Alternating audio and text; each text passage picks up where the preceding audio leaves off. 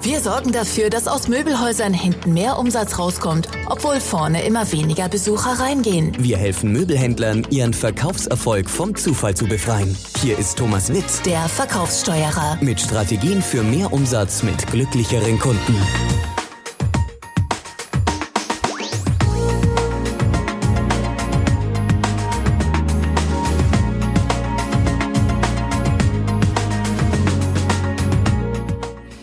Hallo, heute geht es um Verhandlungsbasics, so ein paar Quick und Dirty Tipps, mit denen man einfach besser durch Verhandlungen kommt. Ja, woher weiß ich überhaupt was über das Verhandeln? Äh, Ich habe angefangen, mich dafür zu interessieren, als ich im zarten Alter von 27 Jahren in Russland, Lettland und Litauen Geld eintreiben musste.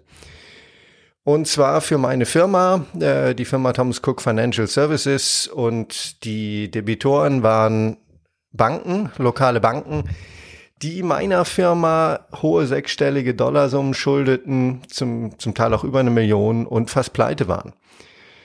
Das waren klassische Verhandlungssituationen, das heißt, keine Seite konnte eine Lösung erzwingen. Wenn die Verhandlungen abgebrochen wären, hätte ich äh, das Insolvenzverfahren beantragt gegen die Bank. Und das führt normalerweise zu einem sogenannten Run auf die Bank. Das heißt, die Kunden versuchen, ihr Geld da rauszuholen. Und damit ist die Bank pleite und wir hätten auch kein Geld gekriegt. Es ist so ein bisschen, äh, beide Seiten konnten mit, mit dem Atomkrieg drohen. Denn äh, so ein ausländischer Geschäftspartner, Kreditor, der ist als letzter dran, wenn Bankverbindlichkeiten bedient werden. Ich konnte also nichts erzwingen, ich konnte auch niemanden wirklich verprellen oder anschreien, denn einmal war ich alleine, zum anderen noch ziemlich jung. Und die Gegenseite verfügte über bewaffnete Wächter und das sind Länder, die ja durchaus robust auftreten können, äh, gerade wenn sie an Russland denken. Äh, Die Bankpräsidenten wollten aber auch nicht irgendwie äh, ohne Grund unfreundlich oder rabiat sein, denn äh, ich vertrat immerhin einen großen internationalen Investor und war recht gut verkabelt. Und äh, sie wollten sich nicht mit, mit den internationalen Investoren verderben. Also klassische Verhandlungssituation, denn Verhandlungen haben nur Zweck, wenn beide Seiten etwas zu gewinnen oder zu verlieren haben. Wenn die Macht allzu ungleich verteilt ist, dann ist das keine Verhandlung, sondern Erpressung. Und wenn man in solchen Fällen am kürzeren Hebel sitzt, dann sollte man möglichst schnell die Verhandlung abbrechen und weglaufen. Gut, äh, das äh, so ein bisschen dazu, woher ich das weiß, was ich Ihnen erzählen will. Äh, ich habe mich sehr dafür interessiert. Auch die ganzen letzten drei Jahrzehnte bin ich da dran geblieben, jede Menge Bücher drüber gelesen, die ich hier auch referenzieren werde. Jetzt kommen die sieben Tipps für besseres Verhandeln. Wir sorgen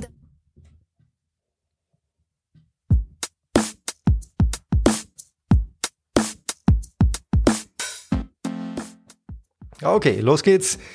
Die meisten Verkäufer und leider auch deren hastig herbeigerufene Chefs, wenn die Verkäufer nicht mehr zurechtkommen, gehen ohne einen klaren Plan, ohne Strategie und ohne Taktik in die Situation.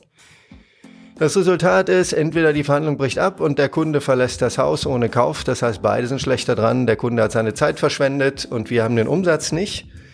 Oder, und das passiert eigentlich noch viel öfter, es wird viel zu viel Rabatt gegeben. Also deswegen hier ein paar grundsätzliche Strategien, äh, die verhindern, dass die Verhandlungen abbrechen und die auch verhindern, dass wir mehr nachlassen, als wir eigentlich nachlassen müssten. Der erste Tipp, sprich möglichst wenig und höre gut zu. Ein amerikanisches Sprichwort sagt, ein Fisch, der den Mund zu hat, kann auch nicht gefangen werden. Oder wie einer meiner Chefs immer sagte, der liebe Gott hat dir zwei Ohren und einen Mund gegeben, damit du mindestens doppelt so viel zuhörst, wie du selber sprichst. Warum ist Zuhören beim Verhandeln und eigentlich auch beim Verkaufen so wichtig? Der Grund ist, äh, dass bei Verhandlungen der gewinnt, der am meisten Informationen über und vom anderen bekommt. Und zwar Informationen nicht nur auf der Ebene, ich will 1000 Euro Nachlass, sondern Informationen darüber, in welchem Zustand der andere ist, wie der sich gerade fühlt, was seine Interessen sind, aber auch was seine Bedürfnisse sind, die hinter den Interessen stecken. Äh, all das hilft uns enorm, wenn wir es rauskriegen, die Situation zu beeinflussen. Und solange wir reden, ist der Input-Kanal natürlich äh, zu und wir können keine Informationen aufnehmen, sondern der andere kriegt Informationen. Also Strategie Nummer eins oder Tipp Nummer eins, sprich möglichst wenig und höre gut zu.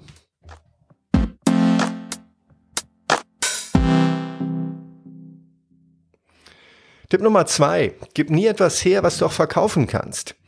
Warum? Zugeständnisse, die nichts kosten, sind in den Augen unseres Verhandlungspartners auch nichts wert.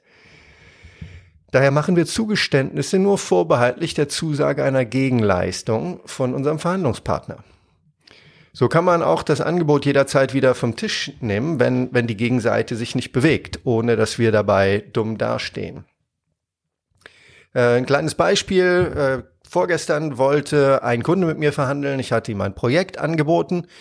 Und er sagte, Herr Witt, das ist zu viel Geld und wenn Sie wirklich so cool sind und wenn die Ergebnisse wirklich so toll sind, wie Sie das beschreiben, dann wäre es doch cool, wenn wir einen Betrag X äh, erfolgsabhängig machen.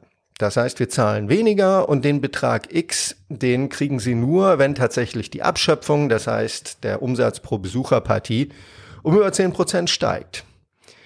Und ich war mir ziemlich sicher und bin mir ziemlich sicher, dass wir das hinkriegen werden. Das heißt, dass, dass ich diese erfolgsabhängige Komponente kriege.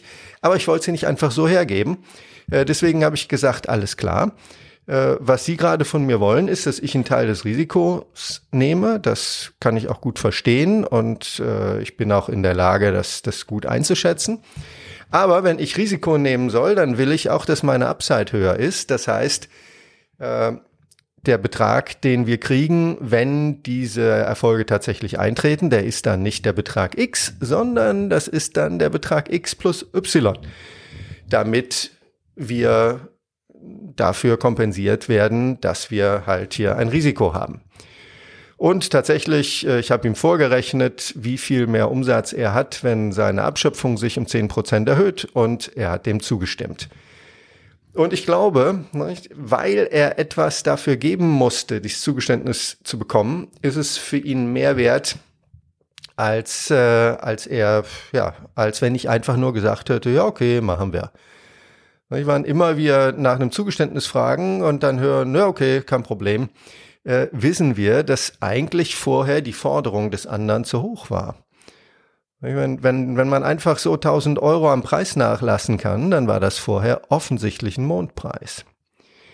Äh, kleine Geschichte, aus der ich viel gelernt habe, die ich mir gemerkt habe. Ein äh, FBI-Geiselverhandler, der auch ein, ein sehr gutes Buch über seine Zeit da geschrieben hat. Gary Nösner heißt er mit OE. Äh, unten verlinkt, der erzählt, dass er einmal einen Geiselnehmer hatte, der ein Flugzeug gekapert hatte und der verlangte, 80er Jahre des letzten Jahrhunderts, wie damals viele, dass das Flugzeug aufgetankt wird und er nach Kuba, ich glaube Kuba war es, fliegen darf mit dem Flugzeug oder geflogen wird. So ein Verkehrsflieger. Und das kommt natürlich nicht in Frage, ne? das machen die Behörden nicht. Und so wurde verhandelt und Gary hat hin und her verhandelt. Und unter anderem, also zwischendurch, kam die Forderung von diesem Geiselnehmer, der ich glaube Kubaner war, dass er einen gescheiten Kaffee haben wollte, was in den USA ja mal grundsätzlich nicht so einfach ist. Und er hat das genau spezifiziert. Er will einen schönen heißen Kaffee äh, mit zwei Zuckern und ordentlich Milch drin. Der kam aber erstmal nicht. Sondern Gary hat erstmal gefragt, was gibst du mir dafür, wenn ich dir einen Kaffee besorge äh, und so weiter und so fort. Und tatsächlich, äh, über 24 Stunden später wurde der Kaffee dann tatsächlich geliefert. Und er war kalt und er war schlecht und es war kein Zucker drin und er war schwarz. Und äh, nochmal ein paar Tage später gab der Geiselnehmer auf, niemandem ist was passiert, auch dem Geiselnehmer nicht. Äh, der hat einfach die Waffen niedergelegt. Und Gary Nösner, der, der Geiselverhandler, hat ihn gefragt, Mann, was hat Sie denn bewegt, äh, aufzugeben? Und er hat gesagt, es war der Kaffee. Ich habe verstanden, dass wenn ich noch nicht mal in der Position bin, einen gescheiten Kaffee rauszuverhandeln, werde ich ganz sicher nicht hinkriegen, dass man mir das Flugzeug auftankt und ich nach Kuba fliegen darf. Also, was ich damit sagen will, gibt nichts her, was du verkaufen kannst, mach kein Zugeständnis, ohne nicht auch eine Gegenleistung vom, vom Verhandlungspartner zu kriegen. Äh, sobald wir etwas hergeben, äh, ohne Gegenleistung, wird unsere Position schlechter. Denn der andere merkt, aha, wir bewegen uns, er muss sich nicht bewegen. Und äh, dann haben wir für den Rest der Verhandlung unsere Position verschlechtert.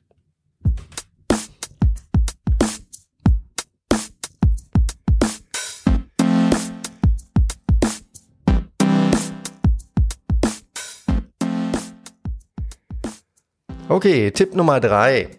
Erweitere mit Paketen den Lösungsraum, den sogenannten Lösungsraum. Was meine ich damit?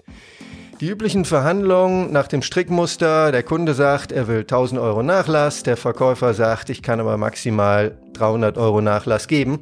Das sind sogenannte Nullsummenspiele. Das heißt, das, was der Kunde gewinnt, verliert das Möbelhaus äh, und umgekehrt.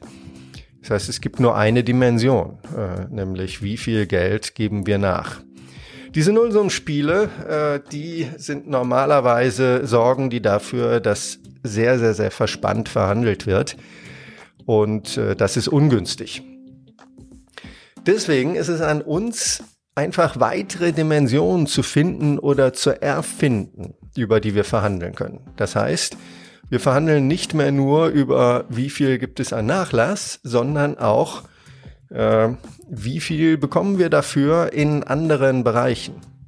Das heißt zum Beispiel, äh, Anzahlung. Lieber Kunde, äh, ich kann dir so und so viel nachlassen, aber wenn du 100% anzahlen kannst, dann kann ich dir auf die Anzahlung nochmal 5% geben. Warum nicht einfach direkt die 5% runterlassen? Denk an den äh, Tipp Nummer zwei äh, was, wofür du nichts geben musst, ist nichts wert. Wenn ich eine Anzahlung leisten muss, dann muss ich Liquidität aufgeben, ich muss die vielleicht vorher besorgen, ich muss vielleicht Wertpapiere verkaufen. Das heißt, ich muss mich anstrengen, um diese fünf Prozent zu kriegen. Also Anzahlung ist ein weiteres äh, ein Mittel, um, um eine weitere Dimension reinzukriegen. Zusatzleistungen wie vielleicht ein kostenloser Check-up der Küche nach einem Jahr oder eine, wie heißt das, äh, eine Garantieverlängerung auf fünf Jahre. Äh, auf der anderen Seite können wir auch einfach sagen, lieber Kunde, du willst hier von mir, dass ich dir preislich entgegenkomme. Äh, wie wäre es mit einer fünf sterne bewertung bei Google? Und dann kann ich nochmal äh, 100, 100 Euro oder 50 Euro machen. Auch da wieder ein ganz klar Geschäft gegen Geschäft. Oder äh, schriftliches Referenzschreiben, also wenn Sie mir als äh, mit einer Referenz zur Verfügung stehen, dann das, das hilft uns natürlich weiter. Das ist sozusagen kostenlose Werbung. Und dafür wäre ich bereit, äh, Ihnen ein bisschen was nachzulassen. Das heißt, äh, statt einfach nur stumpf über eine Dimension, nämlich den Preis zu verhandeln, äh, denken wir am besten vorher kreativ nach, äh, welche anderen Dimensionen wir ins Spiel bringen können, um dann ein Paket zu verhandeln. Äh, das führt wesentlich öfter zum, zum Erfolg, als wenn wir Nullsummenspielverhandlungen machen.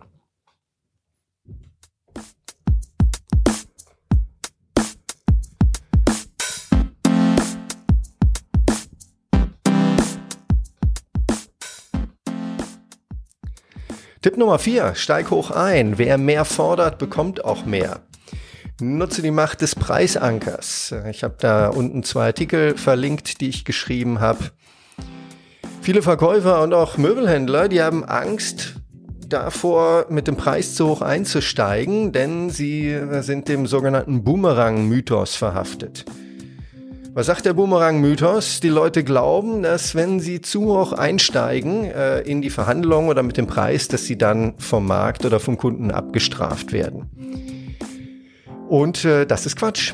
Das heißt deswegen Boomerang-Mythos, weil es sich tatsächlich äh, in der Praxis und in Studien nicht bewahrheitet hat, dass man abgestraft wird. Menschen, die mehr verlangen, bekommen auch mehr. Wenn ich natürlich sage, ich will eine Million, äh, dann heißt das nicht unbedingt, dass ich eine Million für mein, äh, für mein Projekt bekomme. Das heißt, wenn ich doppelt so viel verlange, bekomme ich nicht doppelt so viel, ich bekomme aber mehr. Also steig hoch ein, runter kommst du immer, ein alter Fliegerspruch. Äh, und dann kannst du systematisch äh, runterkommen. Kleiner Exkurs zum, zum Thema Preisanker. Was, was ist denn Preisanker? Dahinter steckt, dass Menschen mit dem Schätzen von Preisen überfordert sind und überhaupt mit den mit absoluten Preisen überfordert sind. Ihnen fehlen Informationen.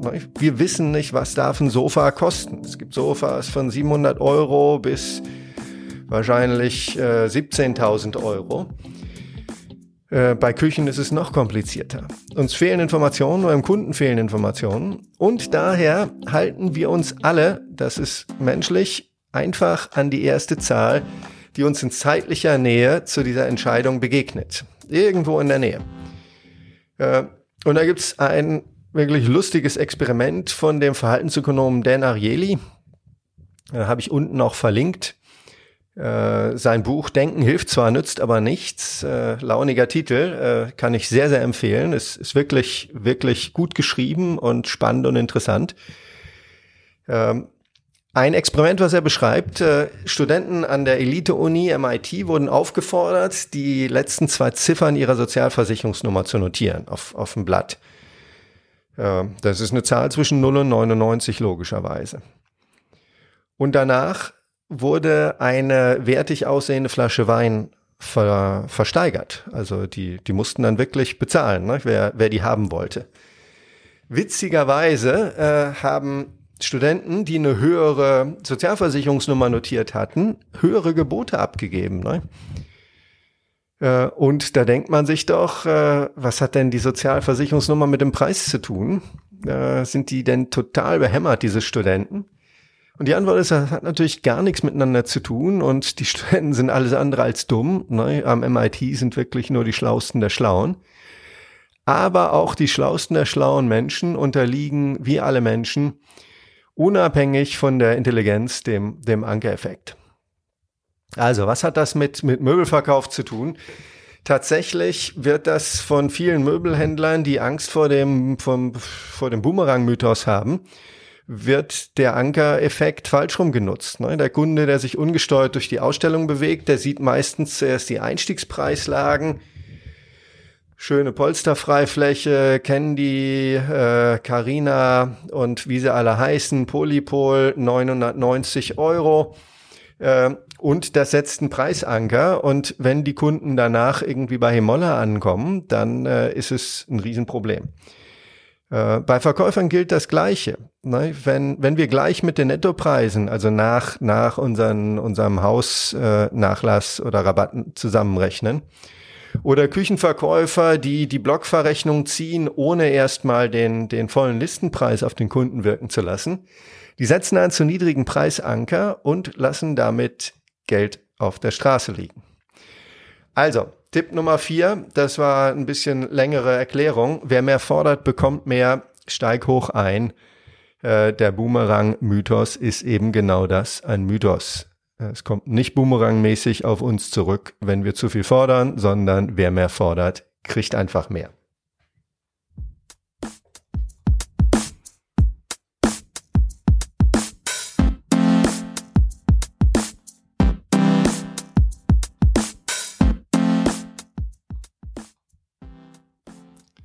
Tipp Nummer 5. Verhandle nicht für die Gegenseite. Ja, denkst du vielleicht, ja, wie blöd kann man sein? Ich verhandle ja für mich und nicht für den anderen. Äh, tatsächlich machen wir das aber ganz oft.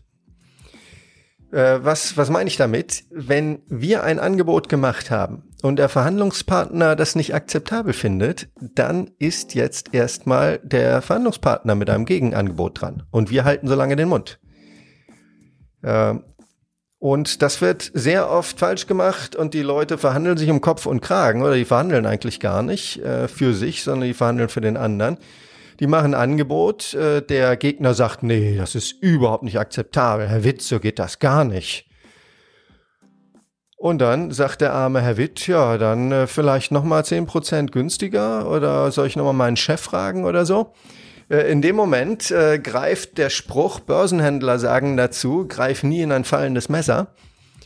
Und äh, was die natürlich meinen, psychologisch, ist nicht das fallende Messer halt, äh, man sich da schlimm wehtun kann und die wollen auch keine Haushaltsunfälle verhindern, sondern was die meinen, ist der psychologische Effekt, dass solange die Preise fallen, wir automatisch zögern zu kaufen. Wie der Börsenhändler auch Denn es könnte ja sein, dass die, dass die Preise weiterfallen und wir uns ärgern. Das heißt, wir verhandeln nicht für die Gegenseite, wenn wir ein Angebot gemacht haben und dem Verhandlungsgegner das nicht gefällt, dann soll er das nächste Angebot machen. Er ist dran. Und viele haben den einfach eine Angst davor, so eine Art Verlassenheitsangst, dass der andere aufsteht und geht, äh, wenn sie dann nicht sofort nachbessern. Aber das muss man aushalten. Äh, sagen, so, dann sind Sie jetzt dran. Wie lautet denn Ihr Vorschlag? Und dann Pause, Blickkontakt und Mund halten. Verhandle nicht für die Gegenseite. Ganz, ganz wichtig. Das kostet viel, viel, viel Geld, wenn man es falsch macht.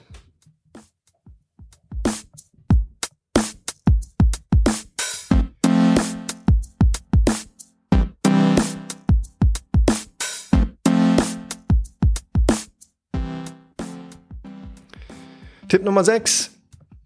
Geh immer mit einer klaren Untergrenze in die Verhandlung.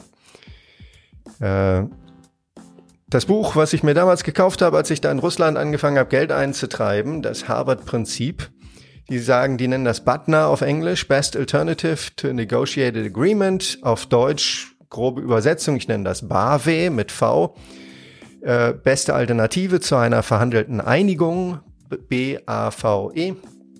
Äh, so, was meine ich damit?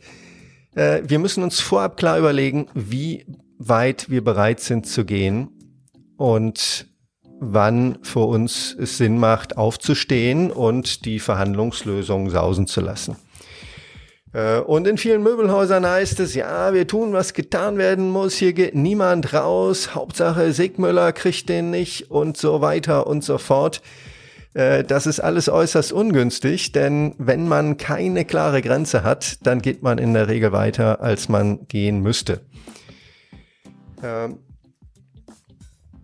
also das Wichtigste bei Verhandlungen ist, mit einer Barwe da reinzugehen, mit einer besten Alternative zu einer verhandelten Lösung oder Einigung. Das heißt, wann stehe ich auf, worauf lasse ich mich noch ein, worauf lasse ich mich nicht ein wo liegt meine absolute Schmerzgrenze? Ja, wer diese Schmerzgrenze nicht vorher definiert hat, der wird über den Tisch gezogen und an die Wand gedrängt und dies über den Tisch ziehen wird ihm dann noch als äh, Nestwärme verkauft. Denn die Gegenseite fühlt automatisch, dass es keine klare Widerstandslinie gibt und drückt immer weiter. Ähm, die Verhandlungspartner, die mit der Einstellung, ich gehe halt so weit, wie ich gehen muss, in die Verhandlung gehen, die gehen am Ende wesentlich weiter, als sie müssten. Äh, es gibt diese Legende von einem römischen Feldherr, der die Landungsflotte seiner Männer verbrennen ließ in England, so dass sie siegen mussten. Denn weiter als bis zur Wasserlinie konnten sie nicht zurück. Äh, wir definieren uns diese Wasserlinie künstlich selber. Das heißt, wir machen klar, äh, wann stehen wir auf und gehen oder wann brechen wir notfalls die Verhandlungen ab, weil sie dann für uns nicht mehr sinnvoll sind, weil die Alternative zu einer verhandelten Einigung besser ist. In den letzten Jahren hatte ich nun die Möglichkeit, in vielen, vielen Möbelhäusern weit, ja, mehrere hundert, die Preispolitik und auch Preisverhandlungen zu beobachten. Und die erfolgreichsten waren tatsächlich die, die für die Verhandler glasklar definierte und auf keinen Fall zu übertretende Verhandlungsspielräume definierten.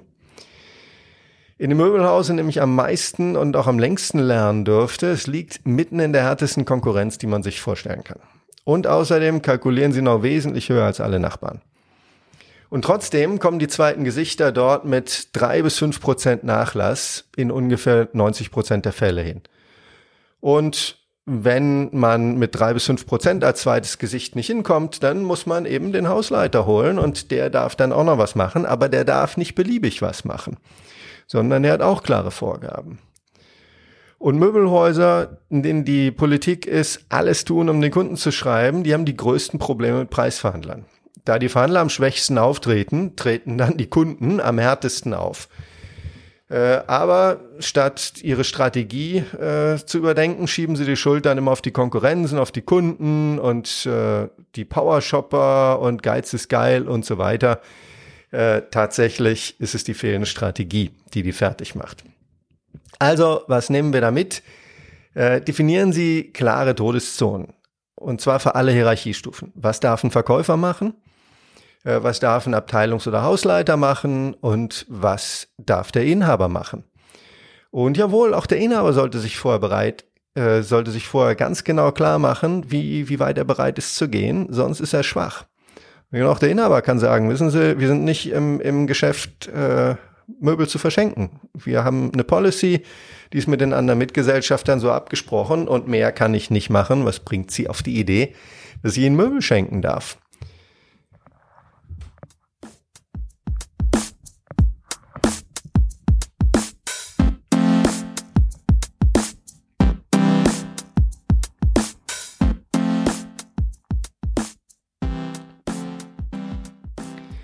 Tipp Nummer 7. Mache dich selber unwichtig.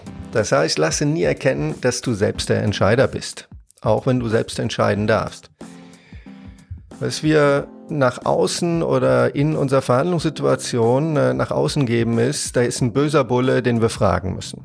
Böser Bulle natürlich in Anführungszeichen. Äh, es ist der Ausdruck aus den Polizistenfilmen. Ne? Es gibt einen guten Polizisten und einen bösen Polizisten. Äh, die Rollen sind klar verteilt und bei uns sind die Rollen auch klar verteilt. Wir sind immer der, der, der liebe Polizist.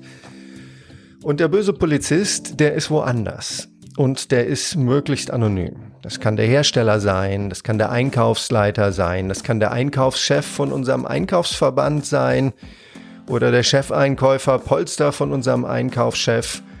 Ähm, es kann das Kontingent sein, was verhandelt ist. Ne, wenn das Kontingent weg ist, dann werden die Preise höher. Es ist immer, der böse Bulle ist woanders.